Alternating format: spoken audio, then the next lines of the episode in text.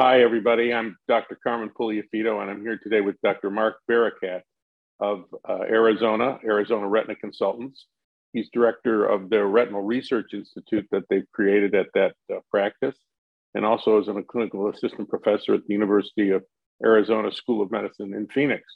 Mark, welcome to Retina Synthesis. Well, thank you so much for having me. We were uh, very impressed with your talk on the Kingfisher trial which is a brolucizumab uh, diabetic macular edema trial. Can you tell us a little bit about uh, the, the study design and why the study was performed? No, absolutely. Great question. So, you know, as you know, we're, we're fortunate to have uh, several trials comparing different agents in, in exudative diseases such as DME. Um, many of these trials, however, have different um, treatment algorithms, different intervals between arms, and that limits the conclusions that we can draw from a truly matched and head-to-head comparison. And many of these trials also involve extension, but by definition, beyond the four week interval. And so, while many of these patients in DME do well with extension, as you know, in our clinic, some some don't, and they have a high uh, treatment frequency, high burden, and and so there's definitely a, a, knowledge gap. And this trial was designed to to assess and help with that knowledge gap. So the trial design for Kingfisher was intentionally designed to be relatively straightforward. It's 570 patients that were randomized in a two to one fashion to receive brolucizumab, uh, six milligrams every four weeks, versus aflibercept, two milligrams every four weeks, head to head, one year long. And um, that was essentially it. The and the inclusion and exclusion criteria were also a little bit more liberal as well. Uh, also, in an attempt to mimic a little bit more closely the clinical conditions that we see in, in every day. So um, patients with a poor systemic control were allowed um, with an A1C up to 12. Patients with uh, uh, low risk PDR were allowed. Patients with blood pressure up to 180 over 100 was allowed. And frankly, also previously treated patients were allowed. So uh, patients that had anti-VEGF treatments in the past were allowed with a three-month washout. So this was really designed to kind of ask those questions of a truly head-to-head comparison. What were the the uh, central corneal uh, central uh, uh, thickness measurements in these uh, eyes and visual acuities. Right. So uh, they were well balanced. So the, the central subfield thickness uh, was 511 in the aflibercept arm, 514 in the um, uh, brolucizumab arm, which was thicker than in the Kingfisher and Kestrel trials. Um, and the um, BCVA was uh, approximately 61 letters in both arms. Mm-hmm.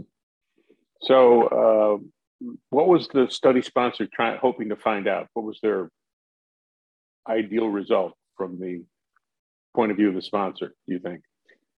You know, I, I think it, it, it meant to address several questions. One, uh, you know, the safety, of course, with especially with brolucizumab, with with the rates of intraocular inflammation and repetitive usage, especially monthly in a population that might need it, is it safe? And secondly, you know how well does it perform in patients that are chronically treated or you know the previously treated patient population might it perform somewhat better than aflibercept? We, we really don't know if you only have trials that have you know naive eyes. So that was i think the, the main goal here. Uh, i think perhaps initially the hope was also to help with the label um, but I think since then, other information has come up, uh, um, come apparent, and I, I'm not sure that they will pursue any changes in label as a result of this trial. So, what were the study results? So the the main the primary objective was uh, whether or not it was non-inferior in terms of uh, changes in visual acuity at week 52, and, and it, it met non-inferiority. So patients with brolucizumab um, at week 52 gained uh, approximately 12 letters, and patients with a aflibercept gain about 11 letters. Um, it almost, but didn't meet superiority in this. Secondary endpoints were um, anatomic, of course. And so, in terms of central subfield thickness, um, at every visit, frankly, the brolucizumab arm uh, outperformed uh, the um, aflibercept arm, at least numerically. And at week 52, it was uh, um, it, it, met statistical superiority by a delta of about 41 microns. Um, uh, however you want to slice it, if you want to look at maculas that are um, essentially normalized with a uh, central thickness of less than 280 microns, if you look at the proportion of patients in each arm, in the aflibercept arm, it was uh, approximately 41 or 42%. In the brolucizumab arm, it was about 66%. If you want to look at maculas that just had no intraretinal fluid or subretinal fluid, the proportion was also higher uh, in favor of the um, brolucizumab arm, 42% over 22%. Uh, in, and in terms of the, the speed to dryness, now we can ask ourselves whether or not this has a huge impact, but um, the median um, was achieved. So 50% of patients achieved the um, IRF and SRF free macula by week 52 in the brolucizumab arm. Didn't really achieve it during the, the, the trial I mean, the aflibercept arm. So if you want to compare apples to apples, if you want to look at when 20% of patients achieved in IRF and SRF free macula, so that happened at roughly week 20 for brolucizumab and week 40 for um, aflibercept. So it is also somewhat faster in achieving a dry macula. And of course, I looked at DRSS um, improvements, two-step improvements, and these were non-inferior with approximately 40% in each uh, arm achieving a two-step improvement at week 52. So if you were to summarize it, you could say that it is non-inferior in terms of visual acuity changes, and it is uh, superior in uh, the anatomic benefits that you see with drying agents. Of course, we're not treating patients 12 uh, every every month with diabetic macular edema in our current treatment paradigm. What's your treatment paradigm for treating diabetic macular edema? Oh, that's a great question. Um, you know, of course, you start out with an anti-VEGF, and unfortunately, I'm um, forced to admit that a lot of this is guided by insurance reasons. If you mm-hmm. take insurance out of the mix, I think uh, aflibercept is certainly the market leader um, in term after protocol T. Um, what they what they have shown to us in terms of the the drying ability and in terms of the vision improvement. Um, I I tend to start out with perhaps monthly. Um, I have a very quick um, um, willingness to either stretch, treat and extend, perhaps, or even go PRN. The, the fact of the matter is that with diabetic retinopathy, diabetic macular edema, it is such a variable, complex disease process. There's no one box fits all. You know, there's no one approach that fits all, and especially if you can also throw steroids into the mix. So um, it's it's good to have as many different options as possible.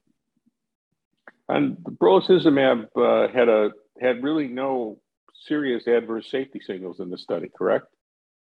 You know, it's great that you mentioned that because, you know, of course, we, with brolucizumab, we worry about intraocular inflammation, and they did have intraocular inflammation at 4% in the brolucizumab arm, uh, 2.9% in the aflibercept arm. They did have, uh, you know, cases of vasculitis. They had um, three uh, patients with vasculitis, so, so you know, 0.9%.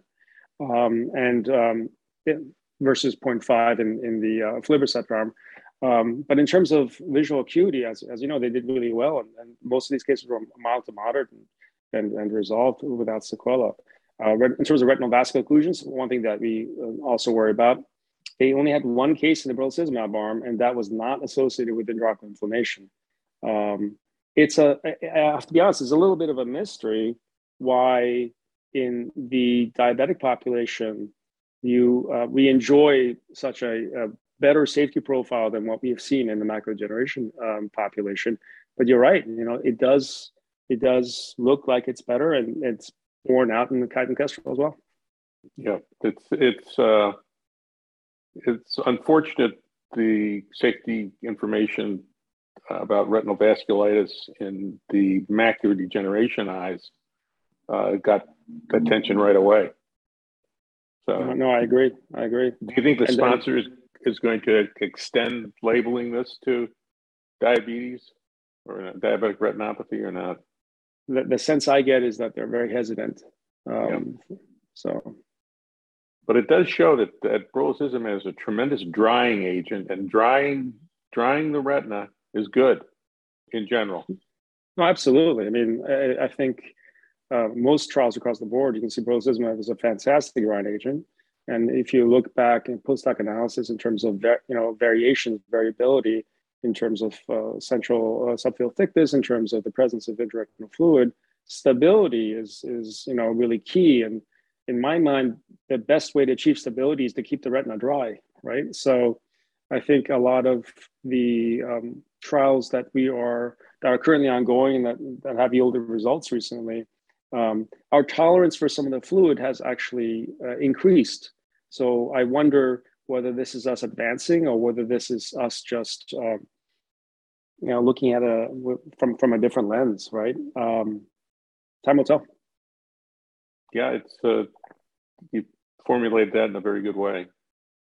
So, Mark, thanks a lot for your uh, time today talking about Kingfisher and brolucizumab and uh, aflibercept in the treatment of diabetic macular edema. Um, an interesting clinical trial. We don't know where the how the information is going to be used. We'll see. Thanks for coming on Retina Synthesis. Thanks so much for having me.